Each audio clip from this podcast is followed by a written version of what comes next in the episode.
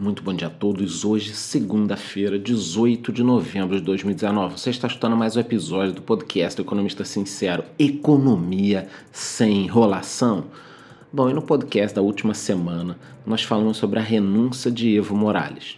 Ontem, um grupo de cocaleiros pró-Evo acabou fazendo uma manifestação violenta, mais de 100 pessoas ficaram feridas do México, o ex-presidente condenou a violência policial pelo Twitter, chamando o novo governo de um regime de golpe de Estado. Acredito que o melhor a ser feito é convocar novas eleições, já que as últimas foram nitidamente fraudadas e o povo não aceitou a vitória de Evo Morales. Mas também não concordo que tenhamos um governo aí durante muito tempo que não foi eleito. Então acho que para acalmar o país, a melhor coisa é que o governo chame novas eleições, desta vez sem fraude. Eu sempre falo aqui: América Latina não é para amadores. Já em Veneza, as chuvas não dão trégua. Um alerta vermelho foi lançado no final de semana quando o prefeito mandou fechar a Praça de São Marco, ponto central da cidade, que já estava um metro debaixo d'água. Este é o nível mais alto em meio século casas, hotéis, igrejas, tudo, tudo está sendo atingido. As estimativas iniciais já estão em mais de um bilhão de euros em prejuízo. Para aqueles que acreditam isso, também é o aquecimento global, calma. As maiores inundações foram em 1966, quando as águas atingiram quase 2 metros. No Irã, seguem os protestos contra o aumento no preço da gasolina, inclusive com grupos ateando fogo em alguns postos de combustíveis o governo anunciou um aumento de no mínimo 50% no preço. A economia vem sendo muito afetada pelas sanções internacionais desde que o Irã começou a desenvolver o seu programa nuclear. Um fato interessante que eu queria aproveitar para trazer para vocês, junto com essa notícia que muita gente não sabe, existe um termo, a maldição do petróleo. Significa o seguinte: boa parte dos países que possuem grandes reservas acabam virando ditaduras ou ficando, entre aspas, aí, preguiçosos em outras áreas, dependendo demais dessa commodity, né, do petróleo. O melhor exemplo que vocês certamente conhecem é aqui perto, né, muito próximo da gente, é a Venezuela. E eu vou falar o que a maioria das pessoas não sabe.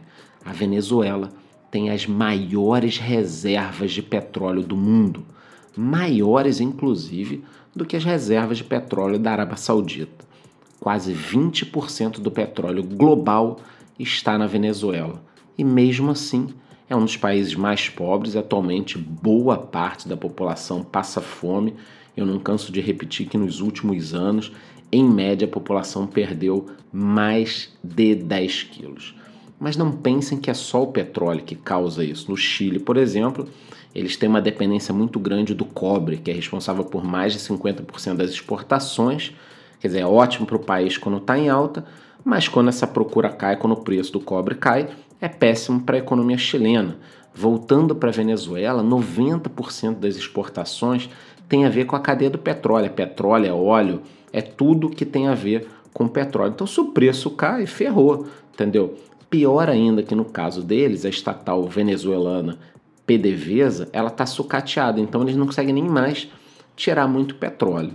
E com isso eu queria trazer mais duas curiosidades para vocês. Primeiro, o Brasil, tá? Eu estou olhando aqui agora a tabela nossa de exportações.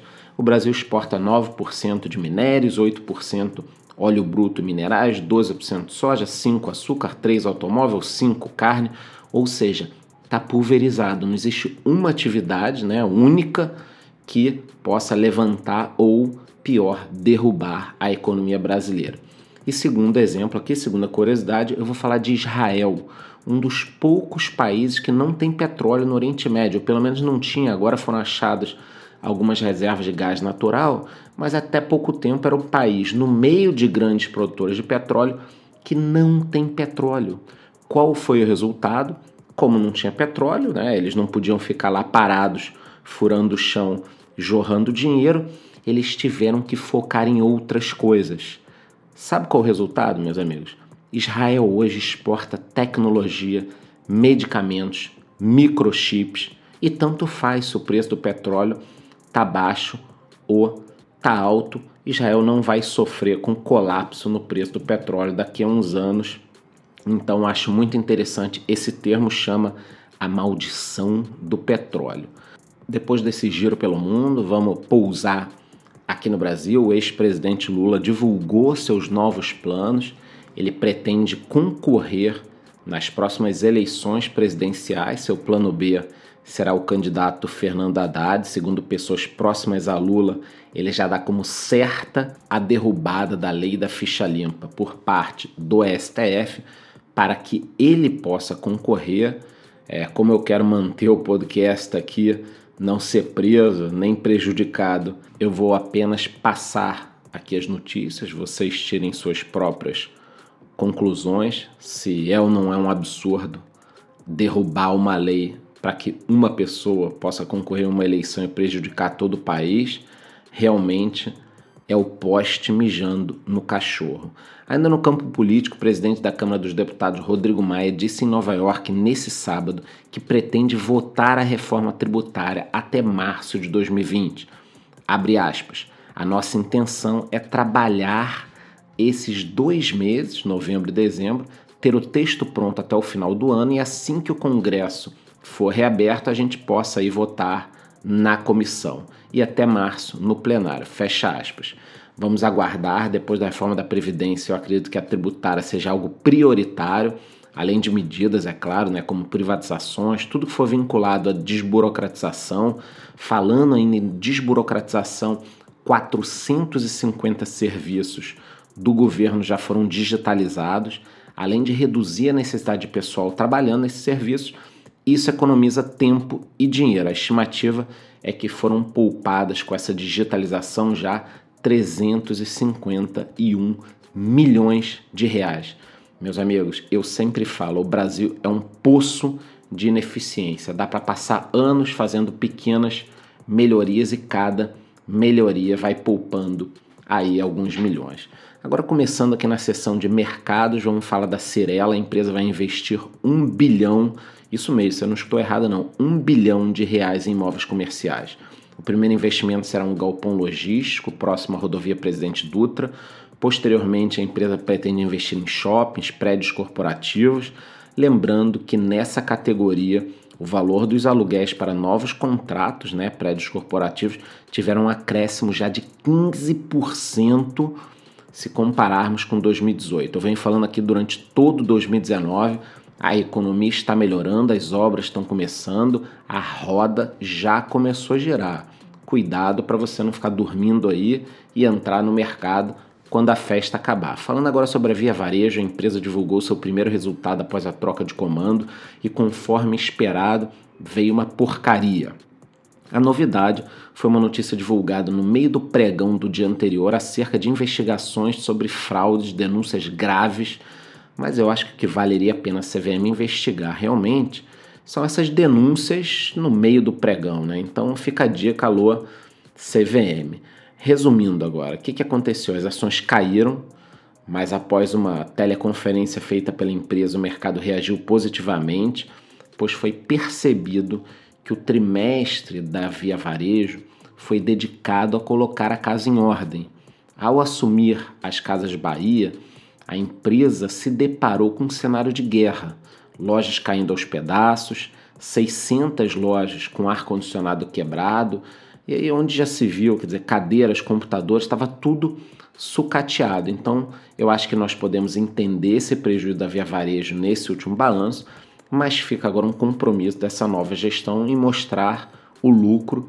Então, no próximo balanço, eu espero ver um resultado bem melhor. Agora também é oficial que a XP entrou com um pedido de IPO em Nova York, ou seja, a XP terá suas ações listadas em uma das principais bolsas de valores do mundo.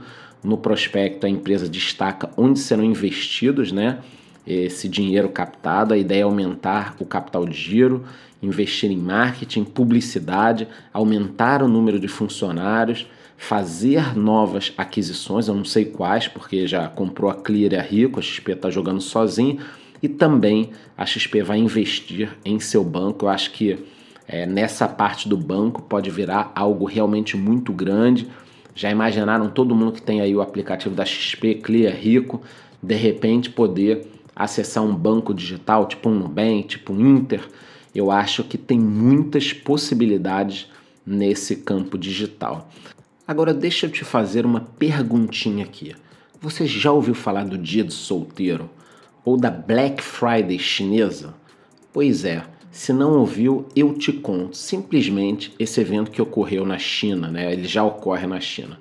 No dia 11 de novembro começou a se espalhar pelo mundo e aqui no Brasil gerou 900 mil pedidos. Eu também estou chocado, não é uma, algo que eu conhecesse, né? O Dia do Solteiro teve uma média de 210 pedidos por minuto por aqui, foi o dobro de 2018. Ele foi fortemente puxado aí pelas vendas no AliExpress e fica a dica para quem tem um negócio, vamos aproveitar essa data aí em 2020. Se tem uma data que você pode vender mais, você tem um negócio, porra, aproveita ela, é o que eu sempre digo aqui, lucro nunca deu prejuízo a ninguém. Durante a última semana também, o bilionário Bill Gates voltou a ser o homem mais rico do mundo, com uma fortuna estimada em 110 bilhões de dólares contra 109 bilhões de Jeff Bezos, dono da Amazon.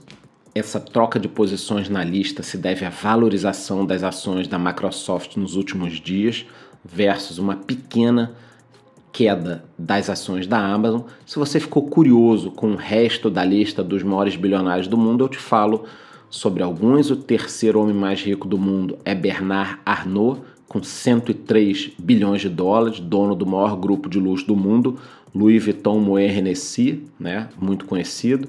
Depois vem Warren Buffett, depois Mark Zuckerberg do Facebook, depois Amancio Ortega, dono do conglomerado da Zara, depois Larry Page e Sergey Brin do Google, depois Charles Koch e Julia Koch do setor de commodities nos Estados Unidos. E sabe o que é interessante? Boa parte das pessoas dessa lista tinha menos dinheiro que eu e você temos hoje. Eu não falo isso para te colocar pressão, para que você pense que você deveria ser um bilionário. Eu falo isso para mostrar que dentro de uma economia livre, né, nós temos diversas mazelas, mas existe algo que é belo e é único no nosso sistema, independentemente da situação que você nasceu, tudo, tudo é possível até ser um bilionário. Eu já sei a resposta que você vai me dar mas a maioria das pessoas dessa lista nasceu nos Estados Unidos, lá é fácil. E o que falar então do Flávio Augusto aqui no Brasil e Guilherme Benchimol, o dono da XP? Se você não sabe, esses dois estavam fodidos, devendo dinheiro, pegaram empréstimos e hoje tem aí, acho que os dois já estão na casa dos bilhões que sirva para você, que sirva para mim, semana que começa, ano que termina, até quando a gente vai ficar se enganando aí, achando que depende de alguém ou alguma coisa para mudar a nossa vida. Para encerrar as notícias sobre o mercado, sexta-feira foi feriado por aqui, mas o mundo seguiu normalmente. Para nossa alegria, as ações brasileiras subiram lá fora, com ânimo gerado pela expectativa de um novo acordo entre Estados Unidos e China. Wall Street fechou com recorde, SP 500 registrou a maior sequência em dois anos, até na Europa nós tivemos otimismo. Agora vamos ver como começa a semana por aqui. Para finalizar, falando no mercado de criptomoedas, eu volto a fazer um alerta. Por estarmos falando de um mercado relativamente novo, muitas pessoas acabam caindo em golpes, como dado pela empresa Unique Forex, que prometia altos rendimentos ao investir no mercado de Forex e criptomoedas. Segundo a Polícia Federal, a dívida com investidores está estimada em 12 bilhões de reais, passando aí de um milhão de vítimas. Eu venho sempre alertando a todos no YouTube, Facebook, Instagram, Orkut. Parem de investir nesses robôs de arbitragem, empresas de mineração, mercado binário. Parem com todas essas porcarias. Com isso, eu me despeço de vocês. Nos vemos na próxima segunda-feira. Desejo a todos uma excelente semana cheia de saúde e lucros. Muito bom dia.